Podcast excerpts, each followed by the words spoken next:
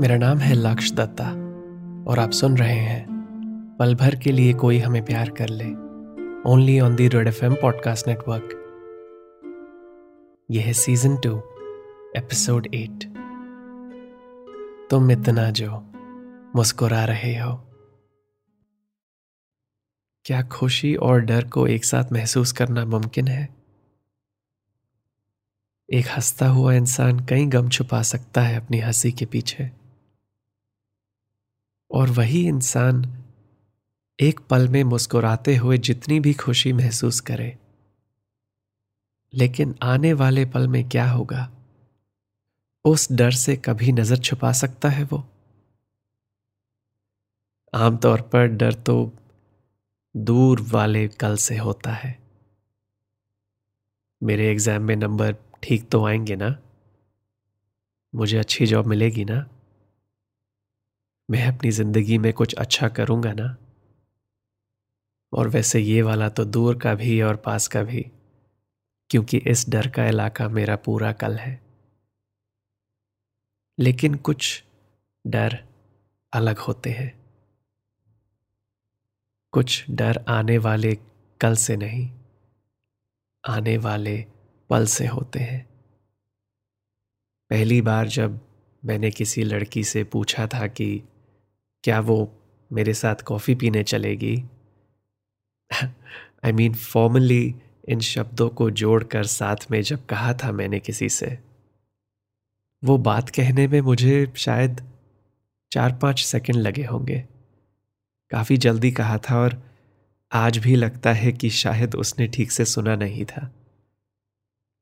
लेकिन जो भी सुना उसने, जवाब तो ना ही था। एक्चुअली कहा तो उसने ना से ज़्यादा था, लेकिन उस जवाब के अंदर एक पोलाइट सा ना ही था। और मेरा सिंपल सिस्टम ये है कि अगर वो मना करके कोई और टाइम या एक्टिविटी सजेस्ट ना करे, तो वो जो भी कह रही है उसका मतलब ना है, और ना का मतलब हमेशा ना है। और क्योंकि उसने ना कहा था, इसलिए मैं तुम्हें उसका नाम नहीं बताऊंगा। बस इतना कहूंगा कि ये स्कूल में हुआ था। तो जब मैंने उस लड़की से ये सवाल पूछा था, पहली बार जब किसी से ये सवाल पूछा था, तो मैं ऑफ कोर्स जानता था कि अगले कुछ पलों में ही उसका जवाब आ जाएगा।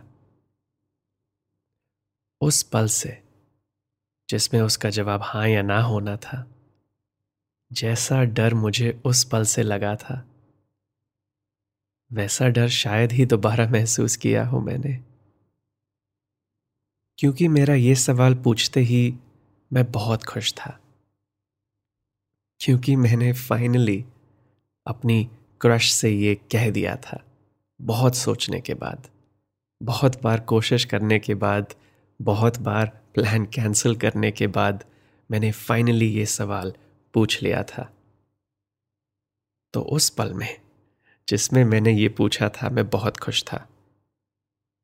और उस पल के एकदम बाद वाले पल में मैं बहुत डरा हुआ था, क्योंकि मैं नहीं जानता था कि अगले पल में क्या होगा। तो ये एक पल का डर, जिससे पहले खुशी है और जिसके आगे या तो और खुशी है या थोड़ा गम। ये एक पल का डर, इस डर से मैं भागता रहता हूं। इसीलिए अपनी जिंदगी में काफी कम रिस्क लिए हैं, क्योंकि सालों पहले उस दिन स्कूल में इस रिस्क ने और खुशी नहीं बल्कि गम दिया था। और तुम्हें ये सब बताना आसान है, क्योंकि पता है कि तुम इसे सुन नहीं सकती। सेफ है तुमसे बातें करना, क्योंकि तुम बाकी की दुनिया की तरह मुझे, मेरी बातों को, मेरी सोच को जज नहीं कर सकती। एनीवे, तो पिछले हफ्ते नैना के साथ उस रात मेरे हाथ में एक बियर थी उस डर को दबाने के लिए। और आज जब मैंने वही रिस्क फिर से लिया तो मेरे हाथ में सिर्फ एक कॉफ़ी थी। आज जब मैंने नैना को अपनी बनाई वो बात कही,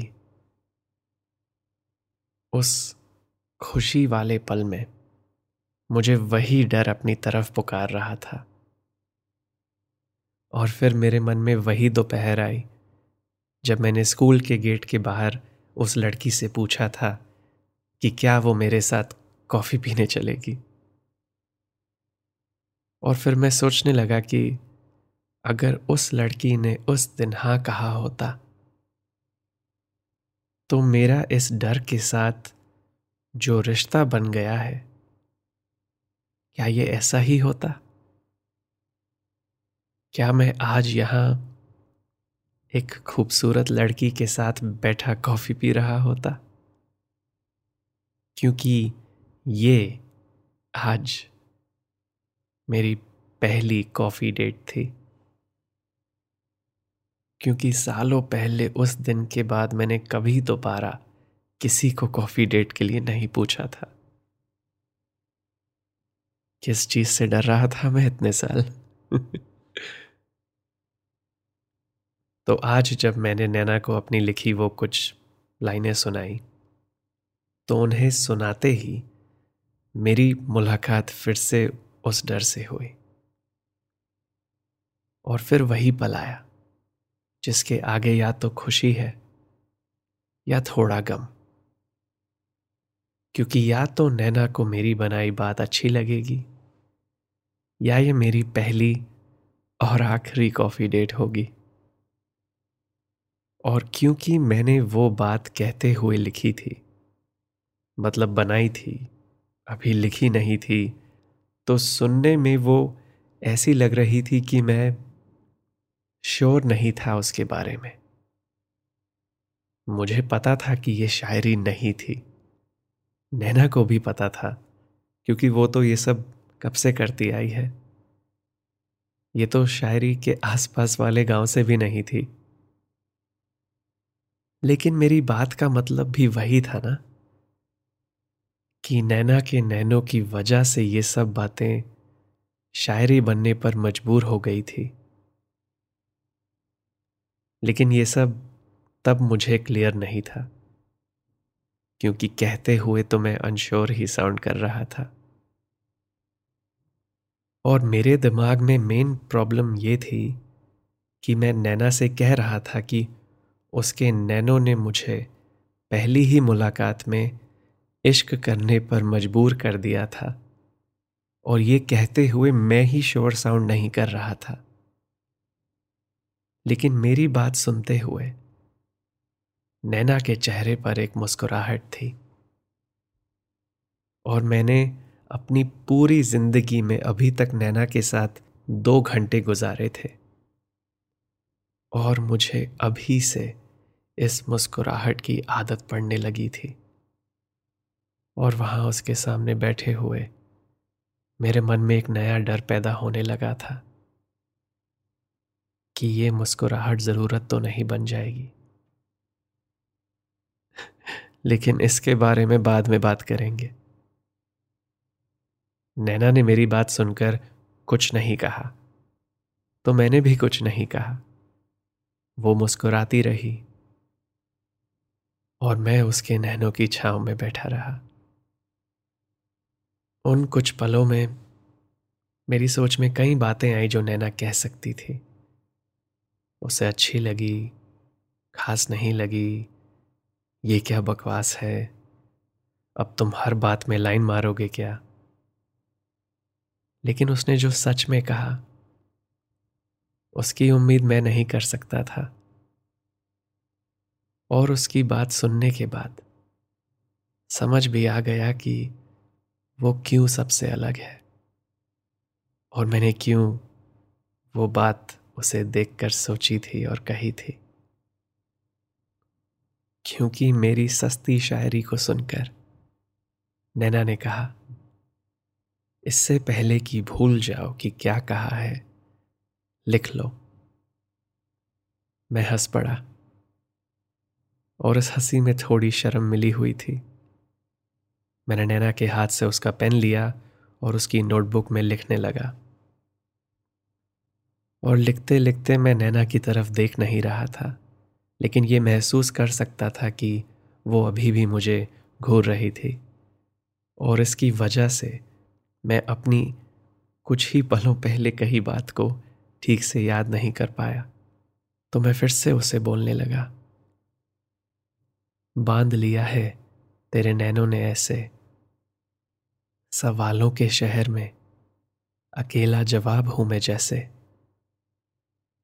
और ये कहकर मैं एक पल के लिए अटक गया, समझने लगा कि तुक नहीं बन रहा आगे की बात का। नैना ने मेरे कलम को झिझकते हुए देखा और कहा, ख्वाबों में मिली थी तुम ऐसे, एक पहेली बनकर जैसे।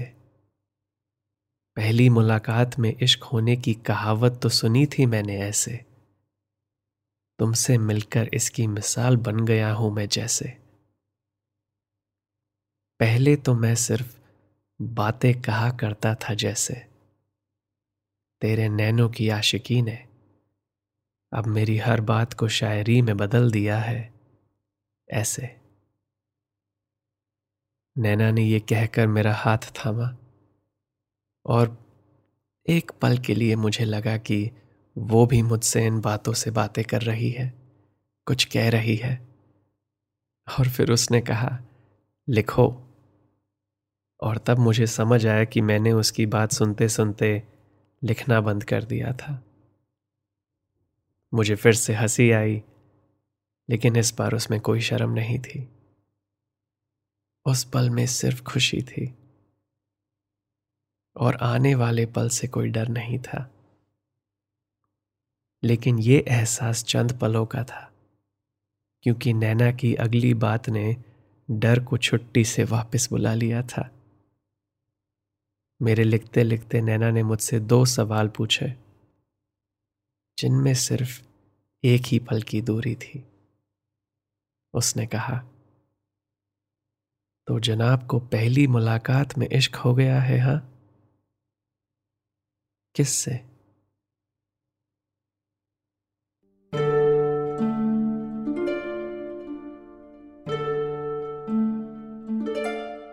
मेरा नाम है लक्ष दत्ता, शो का नाम है पलभर के लिए कोई हमें प्यार कर ले, जिसे आप कभी भी कहीं भी सुन सकते हैं, रेड एफ एम इंडिया की ऐप पर या अपनी पसंदीदा पॉडकास्ट ऐप पर।